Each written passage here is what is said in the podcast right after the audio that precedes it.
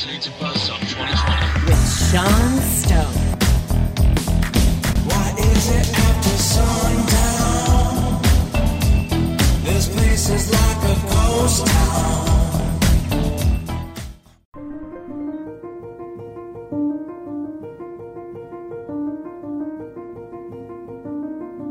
That is beautiful. Welcome, Buzzketeers, to Buzzsaw 2020, which you are listening to with Sean Stone, and I'm joined by Jennifer Shakeshaft. Hello, everybody. We've got uh, Miss Gabby over here on the sound mix, Hello, everybody out there in the universe. and Miss Casey on the camera. Casey Cameron. She can't. She talk. can't talk. We muted her. yeah, only picture, no sound. So um, that's the theory. That's a piece from the Theory of Everything, which is a very beautiful soundtrack. Jenny, Jenny just told me that um, the po- composer passed away, which I did not know. yeah, Jóhann Jóhannsson. He's he's incredible. He's done so many different movies, but his ability to just transcend through music is he's one of my favorite composers. and he lives on with his music. That's that is the beauty of life. I really believe we live on. We are the living beings because of what we create on this planet, not what we take. And with that mentality and that message, we're going to start a, an episode of Buzzsaw right now with Rowan Gabriel, who is um, known for her work on sacred commerce. So I kind of want to leave it to her to express what sacred commerce means. Rowan, why don't you tell us a little bit about what it is and, well, we can get into that, how you discovered it. So, um, yeah, sacred commerce is all really about, we call it the return to self. So, the fourth bottom line is the return to you. How did it help you grow spiritually? How did it help you become more as a person? And um, obviously, the return to people, planet, and profit are, are extremely important. But where did where did you grow? And we talk a lot in the book about really also just the partnership with the pulse, which we call the divine, whatever you want to call it. But beauty, goodness, and truth, how does it help reveal more of your beauty, goodness, and truth, and the beauty, goodness, and truth of those around you? So people are always asking, like, how do you do it? Well, it's really all about your inner work. It's the commerce of you internally and all the aspects of you, which then, you know, relates to the commerce that then transpires out of that with the outer world.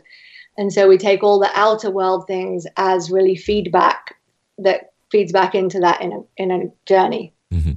So, how did you discover like this concept of sacred commerce, just even as a concept, before we get into even more detail on it? Yeah. Um, well, my my husband and I met 26 years ago, and uh, really through business, we were both. I would say conscious commerce people. We were both doing, you know, business that was doing good.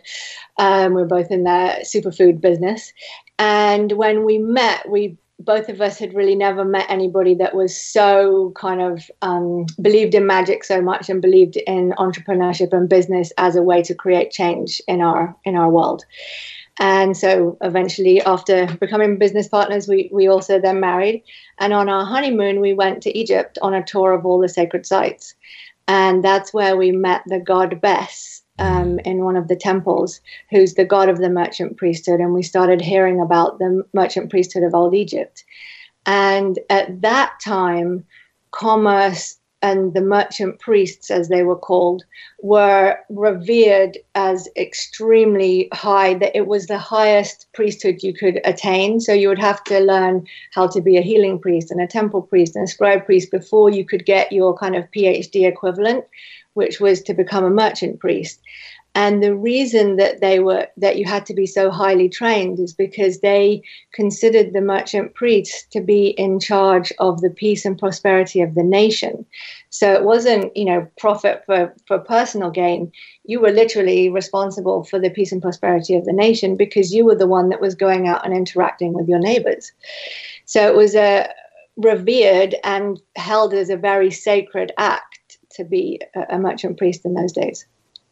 I mean, basically, think about that. Instead of you know just getting your MBA because you can study how to uh, make a profit, you actually thought, well, what is the consequence of making a profit? You know, we are living in this world where people have so devalued what means anything. It's like, well, money matters. The trees that you know you cut down to give you paper and give you oxygen that you breathe, they don't really matter. The water, Yeah. you know, the oceans that give us life, literally, you know, water and um, oxygen and so much more. Like, no, they don't matter. It's like what what actually matters in our in this superficial, artificial reality of commerce that we're creating. Oh, don't blame the you know, don't blame me. I'm just the middleman. I'm just the merchant. If I'm, Right. you know, it's, it's just this this psyche that is really out of sync with the harmonious way that we're supposed to be existing on this planet in tune with nature. We are nature. We are extensions of it. We're not separate from it. We're not some like alien creatures. We might have alien ancestry. That's a little different story, but doesn't mean that we're not still born of the earth through, you know, through a process that gives us life. And, and, uh, you know, you even think about like the nature of economics and how we're living in this nature of constant debt. Like you're born in debt, you're born in sin. Well, that's a very dark mentality if you think about it. The sun doesn't say, "Hey, I gave you light yesterday, you owe it back to me today." See, I don't make light. That's like the Federal Reserve. I don't. I don't print money. How can I pay you back with you know money that with interest? It's like, well, I gave it to you yesterday. You owe it back to me today. So that's the systems they've created, right? Right. And that's primarily, if you think about it, really because of the sacred and the fem- feminine being stripped from commerce, which makes it into this kind of base transaction of of goods goods, you know, with no with no thought to everything that goes around that.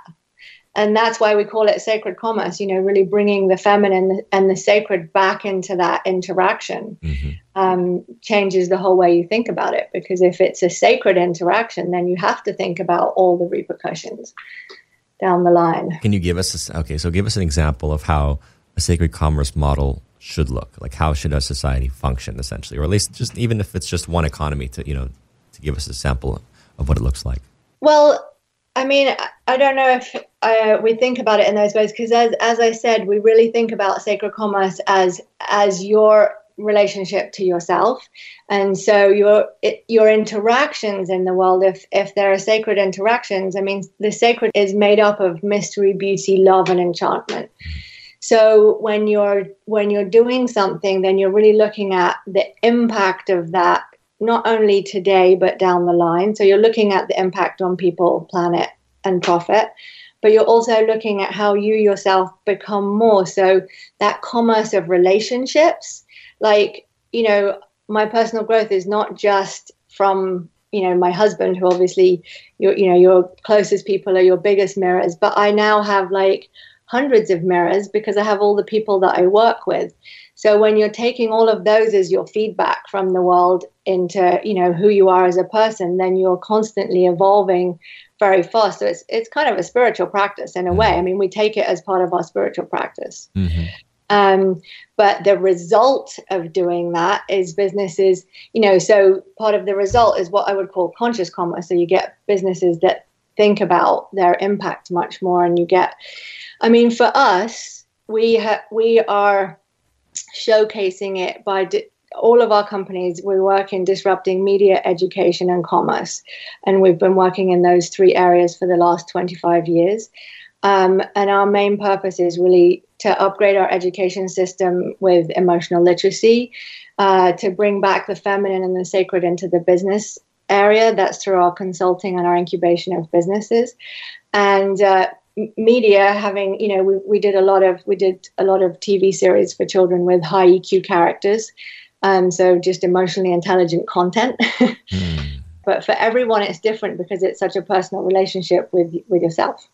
Absolutely. And I think this is the beauty of the world that we've been given. It's like we're living in a world where I know from educational perspective, they tell us, oh, there's too many people. We have to hate the people.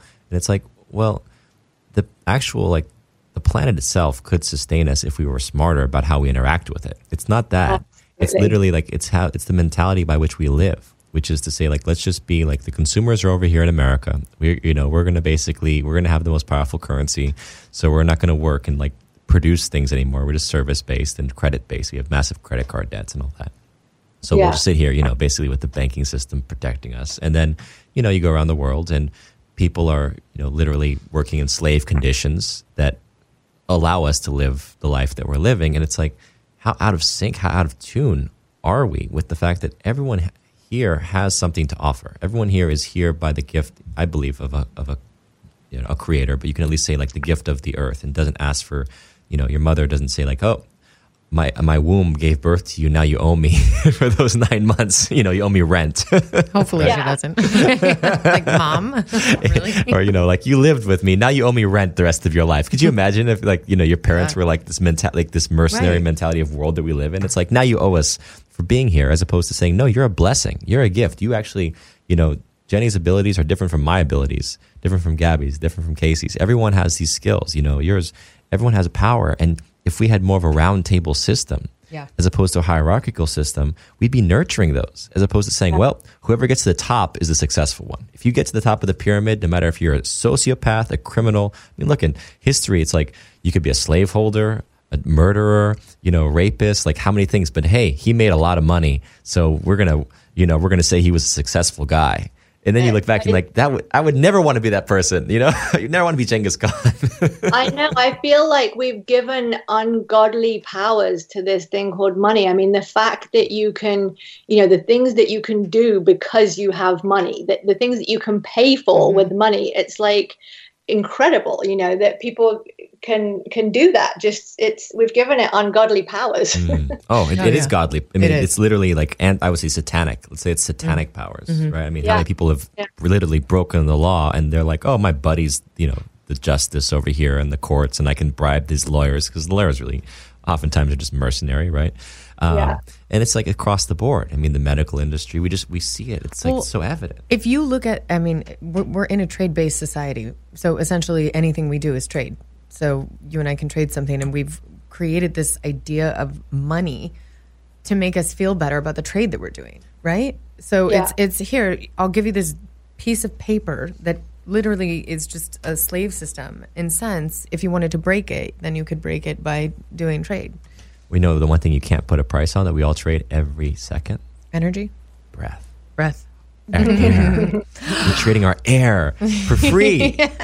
Someone's going to have to monetize it. well, you know, it's interesting. Somebody told me a theory once about like a, uh, let's say I had a paperclip, right? And I went to some like of all of us in the room, and I said, I have this paperclip, but I really need a pen. Does anyone here have a pen?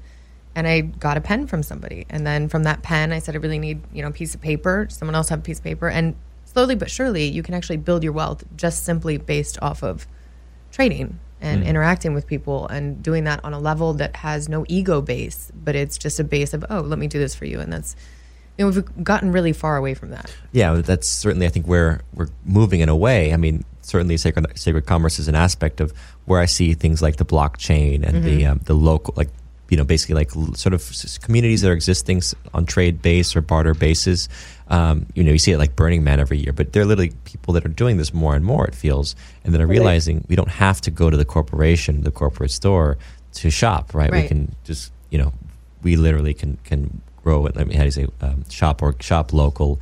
Um, be more conscious of the of the chain of production uh, that goes into it. So, you know, how how have you experienced that, Rowan, over your you know your time in business? Have you seen this growth of you know basically trade based, or at least being more mindful of like you know who we're interacting with and shopping with?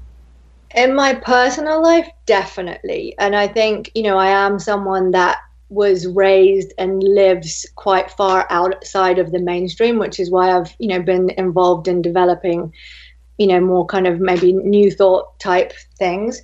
But um, I think as we develop our emotional mastery and we access, uh, you know, what I call our inner assets, our inner wealth, our self values, and then and grow them, people feel us. And people i mean the generosity that I've, I've just been on the road for five months with my son and my husband and the abundance that has followed us everywhere just in terms of people and homes and access to resources. And you know we're on the road with two suitcases but that that abundance of humanity i feel like is coming in more and more um, especially as people start thinking about all these you know moving away from the pure money systems. People are just, you know, acting out of generosity and out of their inner assets more than the external. Exactly. The um, the thing I was just thinking about was how we could literally create our own economies, right? I mean, we Yeah. literally could create our own societies where we say, you know, you actually have to have like a certain quality of character to transact with us. And literally, imagine how like the world would start shifting if people start saying, you know what, we're not going to transact with you know people that are just pigs, evil, malicious. You know, have like you know, it's like go do your go do your inner work and then come back Yeah, and transact with us. But until then, unless you have dignity, you just can't transact. And you could we could literally create heavens. You know, heaven on earth, I would say, like, because it's like a gated community where St. Peter's at the gate, basically saying, you know, you don't check out, you don't have the credibility. This was kind of what initially like you know banking and other practices were supposed to be about. It was supposed to be like character and quality of like, hey, we, we're going to give you credit because you know you have you have character and you're you know you're you've known to be a, a have someone be someone with integrity to like honor you know their debts and, and honor people and have like a good intention towards what you want to create. Right. But then banking got turned into this thing about no, let's just let's just create a, a debt slave farm. Basically, everyone's mm-hmm. going to be in debt; they can never pay off the rest of their life. Great, pass it on to your kids, or you know, cut a deal at some point. So the whole thing shifted. But we literally should be living these heavens on earth. We should be able to create this based on, you know, we see it in the film business. Like we have like talented people all around that want to create, and that and then it's like the you know the, the parasites come along and they're like, mm-hmm. nope. You can't talk to this person. We're going to put up a wall around them, and we're going to basically suck their soul away with drugs and Exactly. alcohol and other things until they're basically mind controlled by the system and you lose the idea of no it's just about people who are like like-minded coming together starting to cooperate starting to transact wanting to put money into each other's pockets because they like them and if Yeah. like if we just shift the, the psyche imagine like you there was plenty of billionaires and there are plenty of people that have no money that would all be transacting because based on character based on Yeah. just integrity and just the fact of their inner light if you want to call it that and the ability to say look we just we want to work with people we want to work with not just because you have you know money that doesn't make you attractive as a human being energetically to us And I think that really happens. The more people, you know, re- recognize their own inner values, the more the outside world reflects that to them in, in what, you know, in what comes to them. Uh, and, you know, that's really, I mean, in the book, there's kind of a, a path, which is the path of the emotional alchemist. So to be able to, you know, use your inner energy, your emotions as the fuel to fuel your life. And, and we do a training on that as well. Um, but I think the more that you, you know, sort out the gunk inside of you, and, and of course, you know, we have to remember that the world is always reflecting us. The more we change and the more we turn up our light, the more it reflects outside of us because people are drawn to that and it changes them, you know? precisely precisely and so just you know to get into this this feel.org as i understand it right the idea of like um, promoting emotional intelligence promoting the the the necessity of feeling in our world. It's so interesting because on one level we're you know we're very sensitive beings. And the other level it's like it's it's like we have a society that basically says well feeling doesn't matter. So I was watching this conversation between Dafna Tachover, who was questioning the FCC chairman, and she's saying, "Look, I, you know, based on thousands of papers of research, we see that there's definite harm that's created in, especially in children, but in people by wire by uh, Wi-Fi, wireless frequencies, and like the radiation from it." And um, and she basically saying like, "I'm someone that's electrosensitive, so essentially it's not majority, like it's only 10, 20 percent of the people that are very electrosensitive, but as we're amplifying the Wi-Fi frequency in LA, for example, blasting people with this 5G, that's extremely powerful um, wireless, you know, radiation, and like why are not she's asking like FCC why are you not doing the research or into like the the harm that you're causing and don't you, aren't you considering this? And the Yeah. FCC chairman is kind of like I I don't know, you know I just don't know. And then this like one guy's like I'm the I'm the only physician on this council, so um, you know you talk about proof. Well, you know in in in science, uh, proof is a very rare thing to have. Like you can't really prove anything. I'm like, look, it's true scientifically. There are very few things that are true. There are very few things that are we know to be proven. Right in all of scientific history, it's mostly theories. Well, It's even down to the atom. Like now they're they're finding even more and more and more of, about it. Where it's infinite, Right. like infinite new. You know, there's always and there's always like eight, like it's proven to eighty percent or ninety percent or even ninety nine percent, but there's still the one percent of that doesn't add up.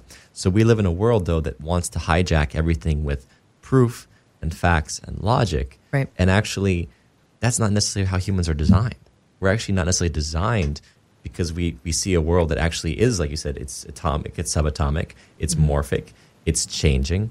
So why are we so beholden to someone else's facts that may have, frankly, look, nine out of 10 times it might be right. That one out of 10 time is just as real as the other nine. Well, it's, yeah. So sorry, to- we have to be more in tune with our feelings and our emotions and our sense of, look, this doesn't feel right to me, even though rationally speaking, you're crazy. We have to at least value people's feelings and have space for that. I think there's room for everything and everyone. And the unfortunate thing about the society that we have and the pressures that we've put together is this idea that we have to take somebody down or we have to win and we have to there's no room, you know, especially in the film industry there's like Not just film, it's, it's every industry. every industry. People are like, no, I, I have to be on top. I have to take you down. And if you just relax in the idea of there's room for everyone, there's space for all of us, and you'll vibrate on a completely different frequency, you know? Mm-hmm. So, in terms of the field, like it sounds like you guys are doing some amazing uh, work, especially you know with kids to try to educate them emotionally. Like emotional intelligence is something I never heard until my first girlfriend when I was like twenty. I was like, emotional intelligence, what is that? Yeah. Well, Well, you were 20 You don't and a learn man. it. No, I'm kidding. Unfortunately you're normal. I mean you know sadly most of us have learned what emotional intelligence we have as grown-ups and often through having to go to therapy and whatever because of all the traumas that we hadn't dealt with but really in an ideal situation you know emotional literacy you would start with emotional literacy which is what field.org is all about is all about teaching emotional literacy which is just the ability to kind of recognize and name and express your feelings to realize that you're angry to be able to stop and pause rather than to just have it happen to you and to be carried by it and to have to then you know blow something up. Um, but if you if you actually look at all the societal ills that we are the most worst whether it's you know drug abuse or greed or theft or marital issues at the base of them is an emotion that when unchecked for so long it ended up blowing blowing up Right. the school shootings what is that it's an anger that went unchecked went unchecked went unchecked turned to a rage t- you know came, became so massive that they had to explode it out of themselves in you know in this rage Mhm. but if they had had the language and the capacity to be able to talk about their angers and to realize you know all of our emotions are just messages. They're really in a way how we communicate with our inner self with our soul with our higher self whatever you want to call it. But they are our, our energy. So anger is a message that something is not happening the way you want it in your reality. Mm-hmm. It's a message it's a call to action. And you need to up level it. It, when you transform anger to its higher octave, it becomes the courage to do something about it, which Right. then gives you the passion, the energy to actually act on that.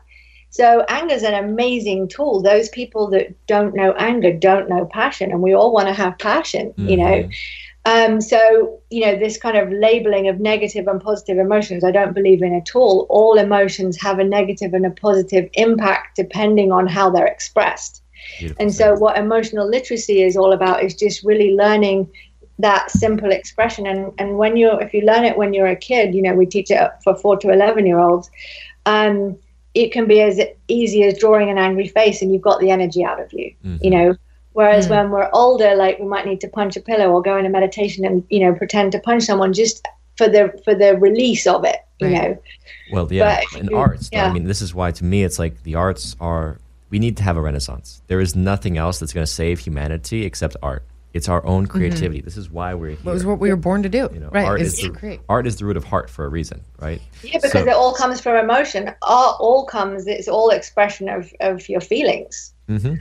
The base of and it. so yeah. it's, you know it's interesting that we like because it all comes together to me in this nature of commerce and feeling it's it's the arts and Mm-hmm. so we're in a world though think about it like we're in a world that literally is like oh you want to be an artist good luck ha good luck oh because some people have the wrong they have the conception that like in order to be a successful artist you have to be famous or you have to be rich.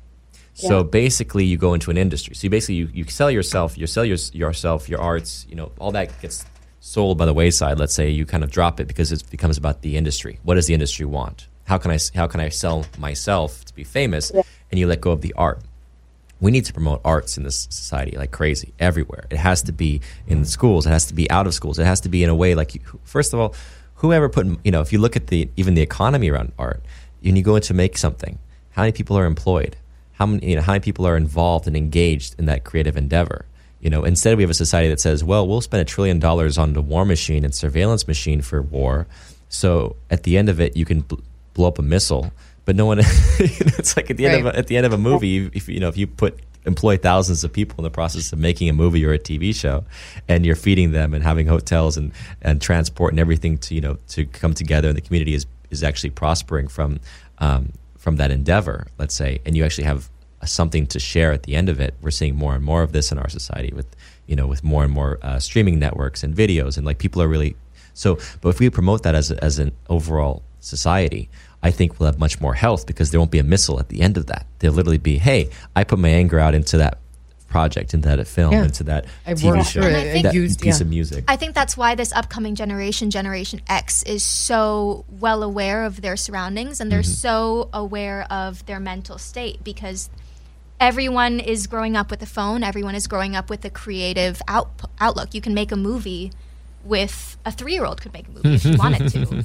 They do. everyone is gifted the chance to have um, the technology that really wasn't available wildly Exactly. until the 2000s. Exactly. It's getting more and more practical. So that's to me like the next level evolution of sacred commerce. Uh, I really p- think people should check out your book. Um, this, it's called Sacred Commerce, correct?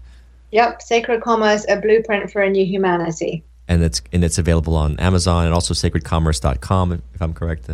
The, the. Absolutely. Yeah, so I mean, I, th- I would certainly suggest people go there for more information because we're out of time here at the studio.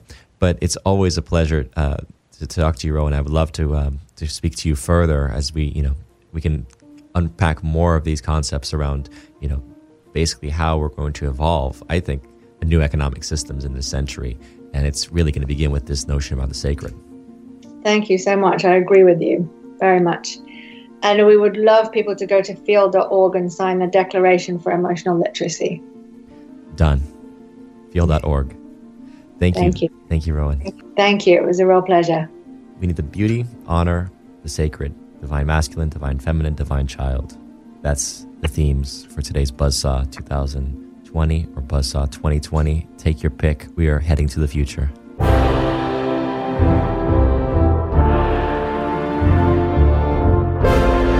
A Monuments Production.